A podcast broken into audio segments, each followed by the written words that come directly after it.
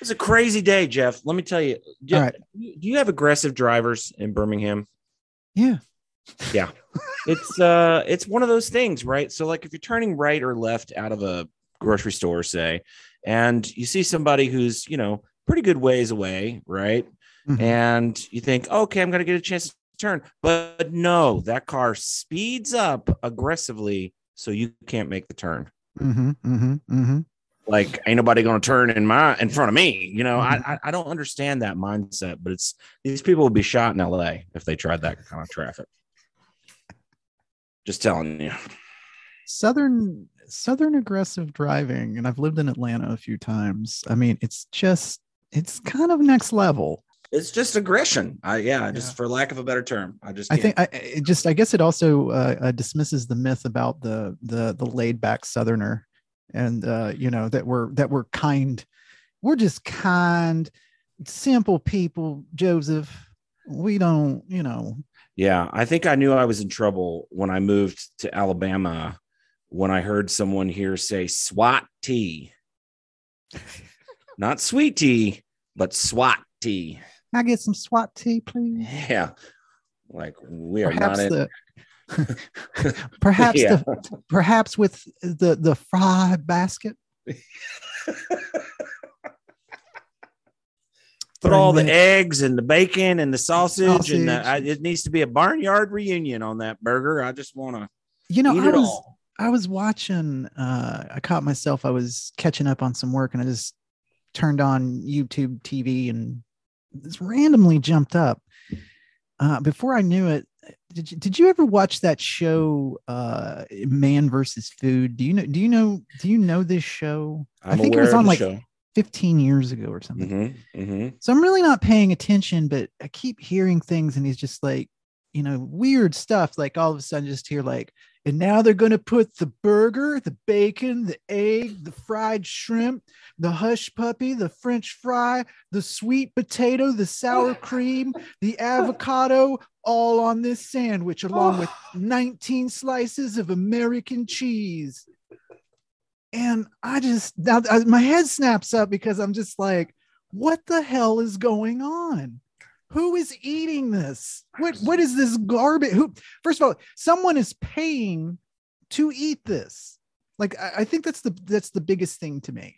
Like uh, and and I got to thinking about it a little bit because you know back back when we were in our 20s and we would be roused abouting all night and you know ready to to to eat a little something at you know four in the morning i mean we would go to like denny's or something but you know th- there's like this this strange like late night what i will call garbage plate culture like it's basically just throw a bunch of shit on a plate hmm stir it around, throw some sort of cheese on it, and just they, they'll go to town. Like yeah, as, as long as there's cheese, as long as there's cheese. Yeah, cheese, yeah. cheese, cheese yeah. is the most the most important. Well, it's the most important food of the day. Uh, We are lonely PhDs. I'm Dr. Jeffrey Hayes. He's Dr. Joseph Watson. We sit around and uh, chew up the airwaves with uh, tales of potato chips, but mainly movies. You know, we try to wrangle our focus because uh, we got off the Ritalin uh, decades ago, and uh, you know we're uh, we're back. We're back, episode six already. trucking, We are trucking along. trucking along. Uh, we watched a couple films this week. Uh, one of them is uh, Thief by Michael Mann, and the other is Witness by the great Peter Weir. Do you want to flip a coin or? oh no, I'm dying to hear you talk about Thief. So we got we gotta we gotta start. Oh, we with got you. to we got to start with Thief. Okay, right, well, Absolutely. I will begin with Thief. Uh, this came about because right when we were getting ready to tape last week, uh, James Caan died. Like I think literally, I got the news like 30 minutes right before we were about to uh, start the recording session, and you know it just wasn't enough time to to sort of think about you know this mammoth mammoth career, uh, multi-genre, uh, always interesting. Um, you know, there was I was trying to think of the movie with him where it's actually a romantic comedy and he he's dead and he plays a ghost and it's Jeff Bridges and I believe Sally Field. Kiss me goodbye. Kiss Me Goodbye. It's a great movie. Mhm. And he is so warm and Mhm. funny and dances because he was a choreographer. Like the to to to try to compartmentalize James Caan into being Sonny, you know what I mean? Like it's just unfair. It's it's just not fair at all.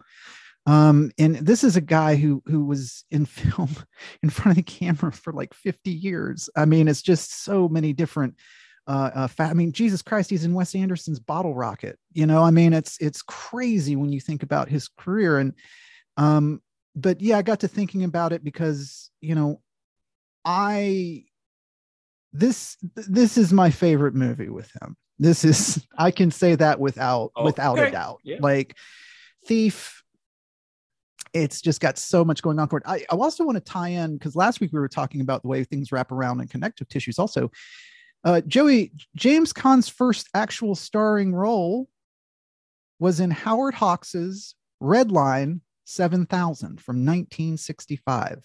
Howard Hawks made a racing movie. He did because Howard Hawks did everything, right? He did everything. Have you ever seen Have you ever seen this one? I've never seen that. Interesting. So there you go. Put that one on the list. I I'll definitely am because I, I gotta I gotta see now because now all this stuff is sort of as, as we're now getting deeper and deeper in these episodes, I'm beginning to realize again, it's just like I think Red Line 7000 was a competitive film with Grand Prix. And we were talking about Grand Prix Mm. because of the cinematographer on it Mhm. who did the Blue Dahlia. So Mhm. again, this kids, this is why we're in film studies and film history. This stuff has weird connective tissues just running all the way through it. It's absolutely amazing sometimes how it all just sort of comes together. But well, you start to see the patterns of things that you like, right? I mean, you, know, uh, and then you go, oh wow, that person they shot this or they directed that or they wrote that or that, you know, and you just you really start to see thematics, and that's when the when the tissue just like connects so firmly, and it's like, wow, you start to see the patterns and not just what you like, but what you've been exposed to over the Mhm. years, uh, you know, whether consciously or unconsciously. Um, but once that comes to the to the forefront the consciousness Mhm. you start to see all these patterns and you're like wow you know i've been really exposed to a lot of this person's content or a lot, Mhm. of this person's storytelling capacity so it's yeah it's it's one it's one of the thrills of doing what we do you know is to find those uh those connectors so Thief. Uh, Thief also stands as Michael Mann's first uh, uh, major outing as a filmmaker. Uh, he did a smaller film, the Jericho. What was it called? It's about a film about being in prison, but I think it was a TV movie. And he had he had written like for Starsky and Hutch, but he hadn't directed a, a, a- film and Hmm. like a big film. And this is a big you know big film he, that he got control over. Yeah. nonetheless, you know, which is absolutely insane. yeah Uh, but it's all there, man. He establishes his style and his tone in this film. D- To walk you through the man's style is kind of like you have to. It's it's always sort of this blend of of like film dream, like a certain lighting, a certain mood, mostly at night, um, reflected lights, um, pitch dark, always always very very dark. Uh, not a lot of street lights not a lot of you know things. When i say that there's lights it's like lights from buildings or in the case of thief like this beautiful beautiful shooting of the uh, of the uh, used car lot that he owns at night and they've got all the bulbs that are hanging down you know and the and the neon sign and it's reflecting off the wet surface of the of the cement. I mean just just insane. And that's that's kind of his his visual uh, uh, wheelhouse like for his for his i think uh, collateral also i would say is is deeply uh, uh, uh, using that. Because i don't believe it's that whole film's about one night. Uh, the other part of his his style uh, filmically is is reality. His his obsession with showing you process. Um especially here you know these guys don't you know go up to the safe with the stethoscope and you know fiddle with the you know the tumblers and everything. No these guys have got like you know power equipment and like a, a, lighting the end of a stick that flares at like 7000 degrees and like burns through the safe he, he makes you sit there with it it's a lot like um I, I would say its its biggest influence is Rififi. Um, okay. Yeah, absolutely. Uh, uh, the famous sequence in Rififi, uh, which I was very fortunate to see about three years ago on the big screen, and that was a thrill. That was nice. That was nice. very, very thrilling. Um, but he does. He has this. He just has this obsession with capturing as much reality uh, as as as I guess he deems he deems necessary. That that so it doesn't necessarily mm, confused with his visual aesthetic, which which is a weird magic trick I think that he pulls off. Because again, it's just always, you know, this very hyper real environment but yet a very realistic grounding for like the acting and the way people hold guns and the way that people you know uh, uh, uh, interact you know uh, uh, with with each other. So from that that's from more the to the te- that's the technical side of Mann. Now the the direct the directing side as far as dealing with actors um Mann has this very he keeps writing and we were again talking last week about making the same film over and over and over again you know. Mm-hmm. he keeps making the same and i don't mean that in a derogatory way. Again right right. he, he is obsessed with the the the you know the good guy bad guy dynamic mm-hmm. you know the cop the criminal except here in this case it's the criminal and the criminal because he you know james caan is convinced by a a, a larger uh, uh, like crime boss to come work for him you know even though his whole life he's been independent and it turns out to be the worst mistake he makes you know it costs him everything um and the way that he always crafts his his protagonist uh it's james caan and thief uh it's uh well it's De, De Niro and Pacino and Heat, but more uh, De Niro from the crime side. These men who who who criminality is is a moment to moment life you know mm. there there there is nothing you know that uh, iconic line from heat you know like jimmy told me you know in the pen you know you feel the heat coming around the corner don't have anything you can't drop in 25 seconds or less and walk away you know. This this criminality this moment to moment life what makes his his protagonist tragic is that they believe that that's how love and life should be. Mm. like it, it's it's you know i love you let's i'll marry you now. Why not? You know let's have a kid. Fuck it you know i mean it's just like and it's so overwhelming you know to to have someone with absolutely no filter like in his uh in this case james caan james caan's character frank sees tuesday weld's character who is a, a cashier at a at a diner. First time he sees her he goes up to her and goes i'm gonna pick you up on a date. What time you get off? You know and she's like hey, eight o'clock okay. You know and and he eventually he he runs late and uh he has to go find her in a bar and drags her out of there and like the whole time like he's convinced and he's just like no no no no you don't understand you don't understand. I want to be with you. I want to be with you. Come on. You know come on you're coming with me you know? And he gets her out there and they go have coffee and then there's this beautiful gorgeous 10 minutes 10 15 minutes scene of these two in a cafe again very reminiscent of heat um where they just have a conversation about life you know and he tells her all about him and his philosophy and you know he shows her he has he carries around in his wallet this really heartbreaking like I would call it his vision board, but it's like a little photo montage, like he's wrapped up and put it in. And it's but it's basically like a vision board because it's something that he refers to to hurdle him through life, you know, to remind him of like, this is what I want. This is this is where I want to be. This is what I'm looking to do. Um, you know, and he's trying to share this with her. And I mean, of course, she is visibly like, oh, I don't know about all this, you know, but he's just like, look, I am who I am. I'm telling you who I am. I'm a thief, you know, but I will love you and I will take care of you. And, you know, she goes for it. So I, you know, I mean, it's just like, it, it's amazing because in no way, at least I would think in anyone I've ever met, I don't think in any way would that ever be a real world scenario. And man, he just is really good at writing this stuff. Like just letting you know and then and then the performance aspect of it i mean watching james caan m- very minimal movements like in head and body and you can see the eye you know and just you can see in his eyes he's he's working it through you know just like i think the patience of the diner scene in heat one of the most extraordinary things about it is watching de niro you can see the clockwork working mm-hmm. you know in his eyes as he's like he's really answering the question you know, almost, you know, this is like acting as if he doesn't know what the question's going to be and then taking a few moments to compartmentalize the question and then form a response. Right. I don't know how Mann does that.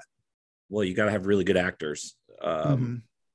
But uh, I think it's just probably just a patience. Mm-hmm.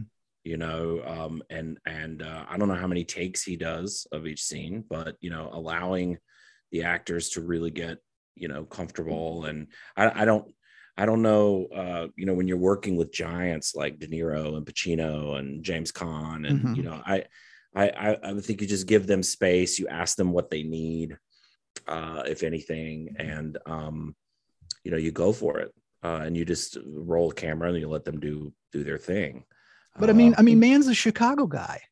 Yeah. you know and, and i don't i don't think he takes shit off people like i don't he doesn't strike me that way like he just strikes yeah. me yeah very, you know yeah well there's a difference probably between uh you know directors who would say do your thing mm-hmm. uh it, as not a passive thing but more of a i'm in control it's your time to step up and do your thing i don't need to tell you what to do you know what to mm-hmm. do mm-hmm. um you know and uh so i'm gonna go do what i do um and it's it's just kind of a mutual respect kind of thing um you know i yeah that's how do you get those performances um god it's such a it's a great question and it's one that i still you know struggle with um mm-hmm. when i'm working at when i'm directing myself because mm-hmm. Uh you know you, you sometimes have actors who are very very experienced and i may have to say maybe one or two sentences to them you know mm-hmm. um can you try taking it this direction or can you try you know playing with this line or whatever and then there are other actors you know who are really more novice and you really have to you know maybe at, at the worst case scenario you give them some sort of like line read you know like how you you hear it in your head but mm-hmm. that's at the that's the worst thing you can do for an actor um but that's like the last desperate technique but you you know you really just try to give them uh, options and and um, and and you want them to make choices. You know, you want actors to make choices. Um, and even if those choices don't work, you you you want them to try things because you're trying to get at you know that that sense of vulnerability and and uh, and truth. Uh, and he creates an environment that's comfortable for these actors to just let go and and uh, and and be real uh, in the moment in the moment as they say. As they say and and you know shout out to to Robert Prosky who is the heavy in this film. His turn as first you think of him as like as he's getting James Caan he's just like you come work for me. I'll take care you come work for me. You know we get you know no reason to be a lone wolf you know we do big scores we do big takedowns you know none of this hustle street garbage. And then there's the turn. And, and when the turn comes, and Robert Prosky goes from being grandfather like to saying one of the worst things I've ever heard someone threaten someone with, and I will not repeat it here. It's a line that makes you go, Jesus Christ, like that. Like, and you know he means it. Like he is just like it. I'll put it to you this way, folks, it's just like, I'm to mess you up real bad. And don't you ever, ever think of crossing me or walking away from me. I mean, it's just a killer scene, man. You know, when I think of a Michael Mann movie, I think of great performances. Uh, and and I think that what you're going to see from him is more formalist technique within that story, like this heightened stylized sense of color or uh, or light or shadow. Um, Now, when you say formalism, what could you? What do you mean by that? yeah, What's- formalism is well. I mean, you know, we have this scale. Realism is really more um, like on the extreme end. A realist film is like a documentary film or something that's really sort of grounded in in reality. And then the opposite end of the scale is formalism, where you have very, very highly stylized presentations. You know, the story may not even be a linear narrative in a formalist film. They're talking about extreme examples, but we really kind of use that, that term to suggest formalism. We use that term to suggest that um, the creative team has really um, made a concerted effort to stylize something. They want you to notice the way that they're telling the story so much as Mhm. they do the story themselves. They they want you to pay attention to technique and style. But it's Uh, not. It that's not saying though that it's style over substance. No, not but not by any stretch. It's just a um, a framing device, you know, sort of used to be Mhm. able to talk about. It's not concrete, but it's but it Mhm. allows us to sort of point out, um, you know, things that somebody did really well, or you know, wow, I I- would not have thought that, you know, a, a cafe would have had that much neon or that Right, much right, right, right, yeah. or that right, um, and in reality, it probably doesn't. So it's it's you know it's stylized in that way so that we purposefully Mhm. see it and uh, and note it. Yeah, I had a cinematography professor as an undergrad who felt that Thief and Blade Runner Mm. were the two movies to to mark Mm. in the early 80s as like the staples of what would influence dark, things- rainy, things to come, yeah. neon, yeah, neon like a lights, neo you know? noir kind of thing. Yeah. Well, yeah, I've I, yeah. some people have argued for this to be a neo noir. I, you know, I mean, I'd a- listen. I'd, I'd listen. I- I, think I there's just- probably think- some truth to it. I, I think that it's it's a quarter noir. I, I think it's it's quarter noirish. Okay. Uh, so yeah, that's that's my defense, but that's a much longer uh, uh, breakdown I have to do uh, on that. Uh, we're two lonely PhDs. I'm Dr. Jeffrey Hayes. He's Dr. Joseph Watson. Uh, we we've been breaking down uh, uh, the late James Caan's Thief. Uh, up next, it's time for Witness, starring Harrison Ford, directed by the amazing Peter Weir, who I think never gets enough credit uh, as a director. And when you go through his filmography, hopefully your brain starts to light up and go, "Oh God, that's right, I love that film." Uh, this movie witness uh, came out in 1985 Mhm. uh, and let's let's be clear peter weir deserves a lot of credit i'm going to give him a lot of street cred here but um, is um, really all about harrison ford right? I mean it's it's really how i got drawn to it at first. Uh, i think that's how a lot of other people got drawn to it. I love harrison ford. It's impossible not to like harrison ford. In fact if you don't like harrison ford just stop listening to us because i don't know i'm just kidding. Skip Um, to the end. this yeah yeah. This was this was harrison ford's jeff this was harrison ford's only oscar nominated performance That's so crazy. far in That's his crazy. like 40 50 year career this is the only time he's ever Not even Working Girl. Not Mm-mm. he didn't get like best supporting for Working Mm-mm. Girl. Mm. So, uh, so I watched this on DVD, but you can, um, it- it's streaming for free on Pluto uh, TV. But um, so let's start with the director, Peter Weir, uh, Mm. who's Australian. He was a part of this Australian new wave that kind of came in the early 80s. Uh, people like Mel Gibson, George Miller. Uh, Mm. These were Australian uh, creatives coming into uh, coming into mainstream American cinema. Mhm. Uh, Peter Weir is also known for um, such classics as Dead Poets Society, Yes. The Truman Show. Yep. Uh, he also has what I consider to be his best, which is The Mosquito Coast. Oh, such um, an underrated film. My God. And yeah, and then I would With encourage Harrison people- Ford. Yeah, with Harrison Ford, yes.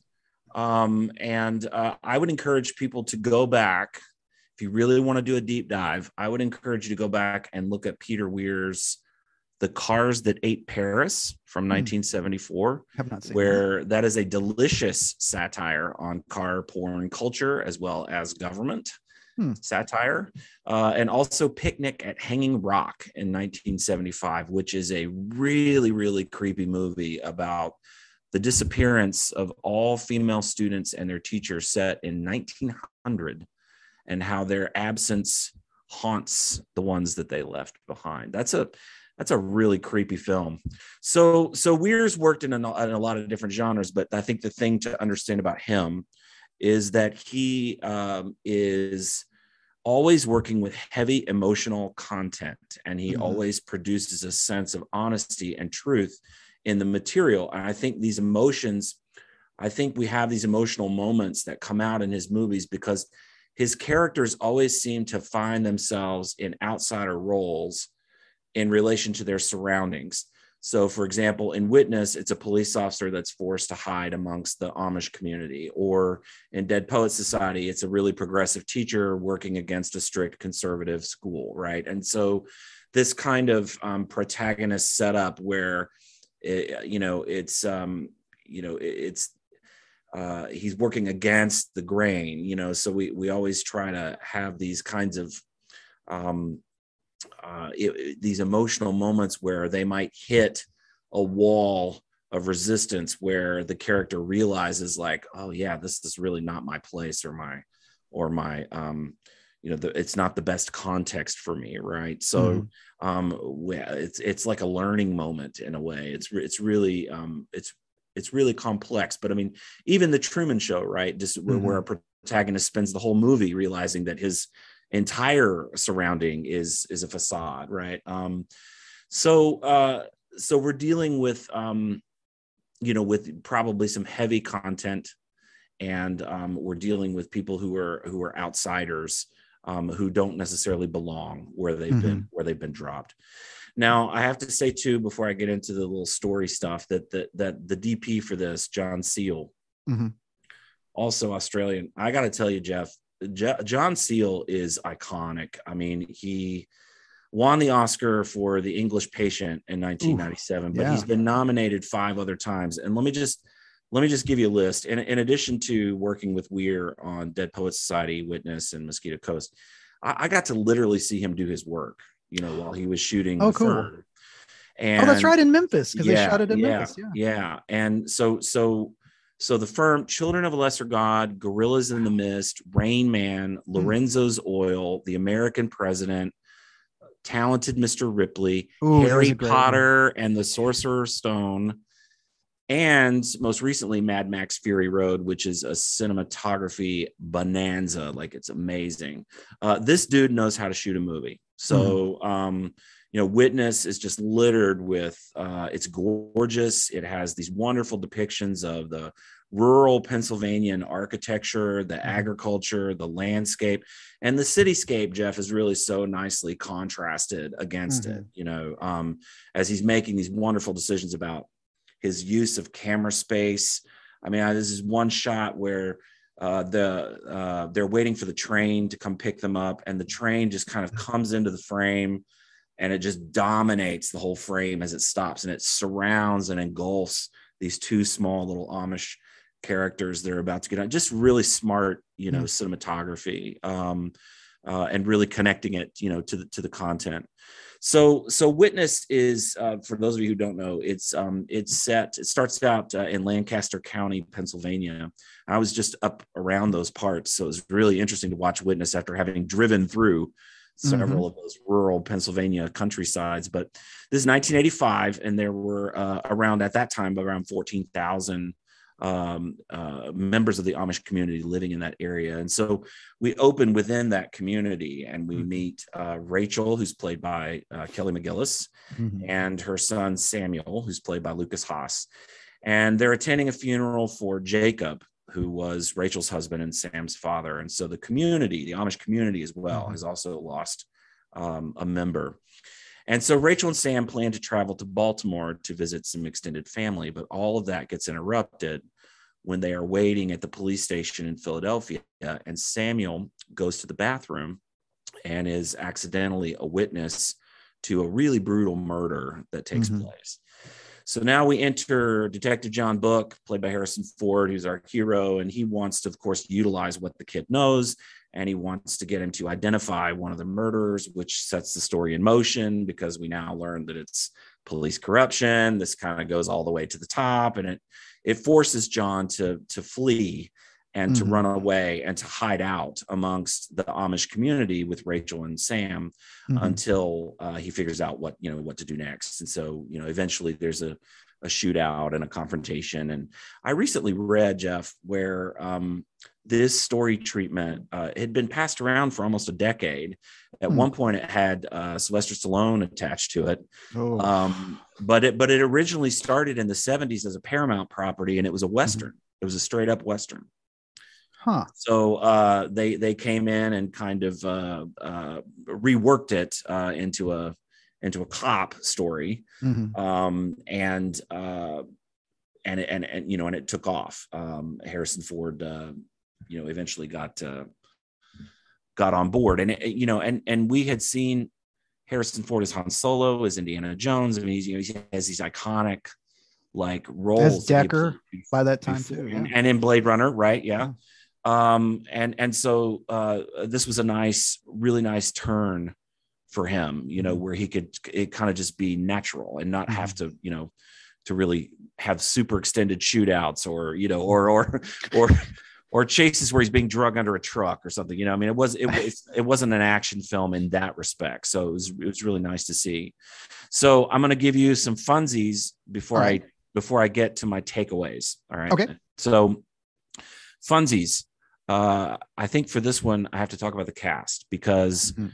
uh, you have Alexander Godunov, who was the villain in Die Hard. Die Hard. He was also later on, but he, he was also the great boyfriend in the money pit. yes, yes, You know, yes. why can't we just go and have sex now? he's He's so good in the money pit, man. Like, he's great. He's great, and he's a little character actor that pops up in a lot of Mm. '80s films. But he he's in this uh, as as one of the members of the Amish community, and uh, so is a very teeny tiny, youthful looking Viggo Mortensen. oh wow. He is in this as well, playing one of the uh, one of the Amish community. And um, the the last thing I think is fun about the funsies is uh, Danny Glover is in this, and he plays the villain Mhm.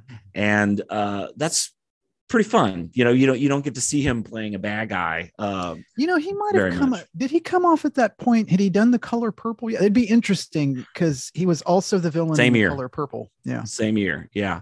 Uh, and so I think it, in some ways it like we had like this is like the preamble right before uh before his character in the I'm getting too like, old for this shit. man. the color purple, yeah, lethal weapon too. The co- color purple, you know, certainly he's he's he's uh he's more vicious, but Oh, yeah. um uh but uh but this was kind of a tease, you know, you know, into that. Did I ever tell you uh about meeting him? No. Okay. So I was on a plane flight back from uh, Los Angeles to Baton Rouge in 2012. Mhm. Danny Glover was on the plane. And um, I, I always say this to everybody when you meet a celebrity or when you meet a famous person, Mhm. if you will not act a fool, if you will not stare at them, if you will not whisper, because tr- they know, okay, they know Right. that you know who they are, right? And so I sat back and watched. I was about a row and a half or two rows behind him, and I watched all these people just start, you know, Oh, yeah. oh, this is Danny Glover, you know, and and so as soon as we got in the air, seatbelts come off, everybody's getting up, they're walking over to him, they're you know they're asking to take pictures, they're doing all this right, but they're not really having a conversation, you know, and so Right. whenever I've met celebrities, I've always tried to be very calm, very laid back, and and just kind of approach them very very casually and normally, not not as some sort of overzealous fan who's gonna you know mob them and want all kinds of attention. So I waited until we had deboarded and we were walking down the terminal, and at that point, everybody had kind of filtered away, and I kind of walked up uh, and got to where I was walking side by side with him, and I just said, "Hey, Mr. Glover, um, I just I just want to tell you, I, I if I could have five minutes of your time, I, I just really want to talk to you about the movie Honeydripper." which was a John Sayles movie that he did, Mhm. and he stopped in the airport.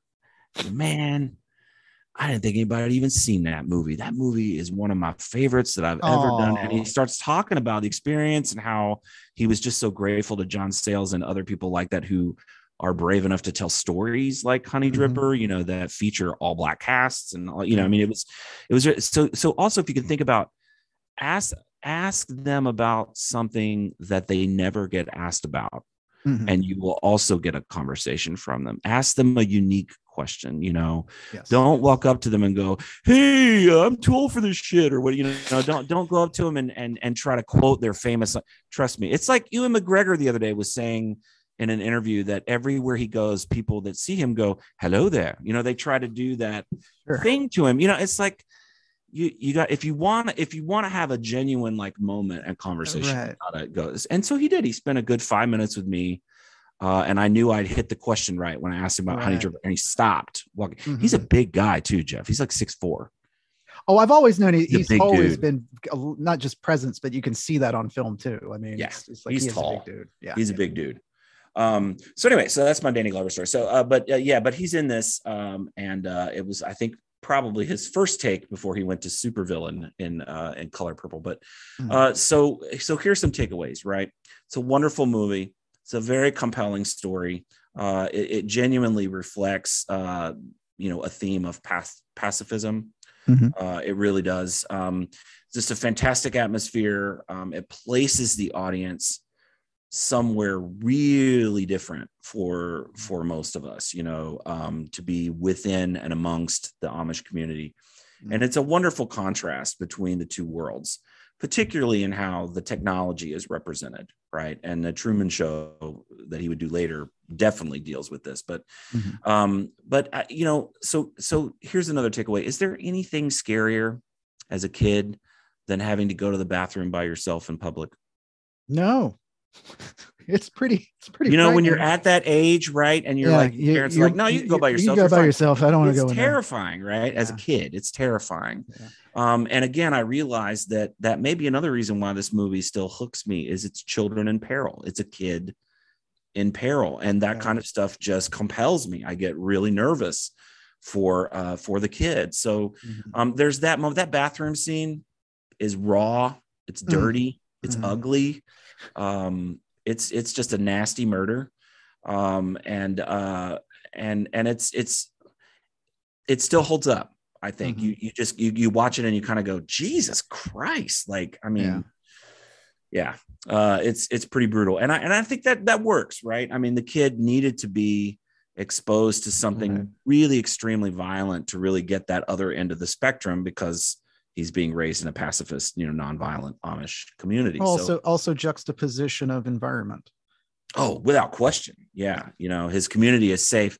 Now he's in the jungle right? He's in you know Mhm. he's he's in the craziness that's the city. It uh it's it's really poignant also and strategic in a couple of ways. It addresses the amish tourist trade.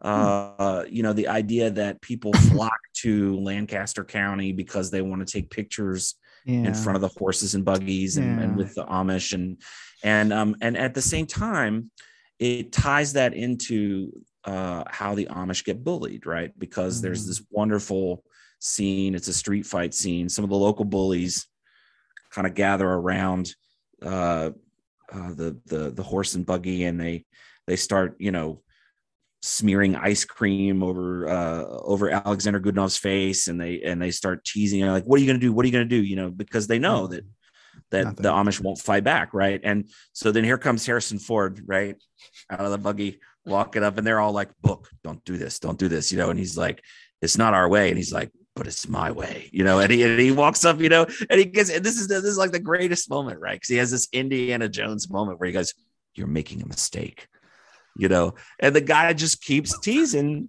and Ford just you know lays them all on the ground, Right. just beats the shit out of them, you know, and While dressed- audience, While dressed like, like, an Amish, because by that point in the film, Ford is dressed in Amish, you know, yes! clothing. So and he gets his hat knocked off, and I keep thinking Uh. Indiana Jones losing his hat, and it's just. It, it's, it's really kind of confluence, right, of all of these things. But it's a wonderful cinematic moment. um, and I love the I, I love the Volkswagen scene where he Hmm. sings the Sam Cooke's "Wonderful World" song. I like Mhm. the barn raising scene where they're all building the barn. Yes. You know, Harrison Ford is really a carpenter by trade, so Mhm. he, you know they they really did build a barn structure in that scene. Uh, and um, that death scene for one of the murderers at the end still gets me. It's the grain barn Mhm. where the guy goes into the barn and then Harrison Ford releases the grain and it all falls on him and he, and he suffocates. And Ugh, oh, yeah, it's, just, it's a terrible way. it's a terrible, terrible way way to to go, go. man.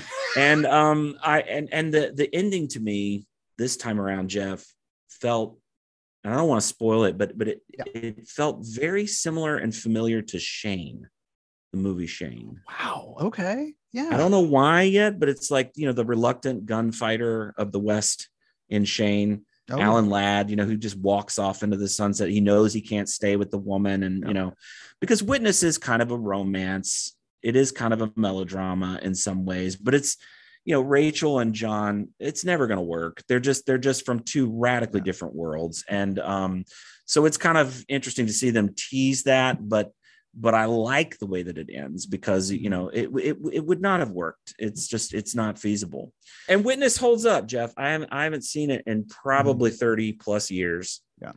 And um it, it was it's yeah, it's just it's really good. I think I think it holds up. And I, I found this quote by Peter Weir that I wanted to throw out to you as a as a way to close out.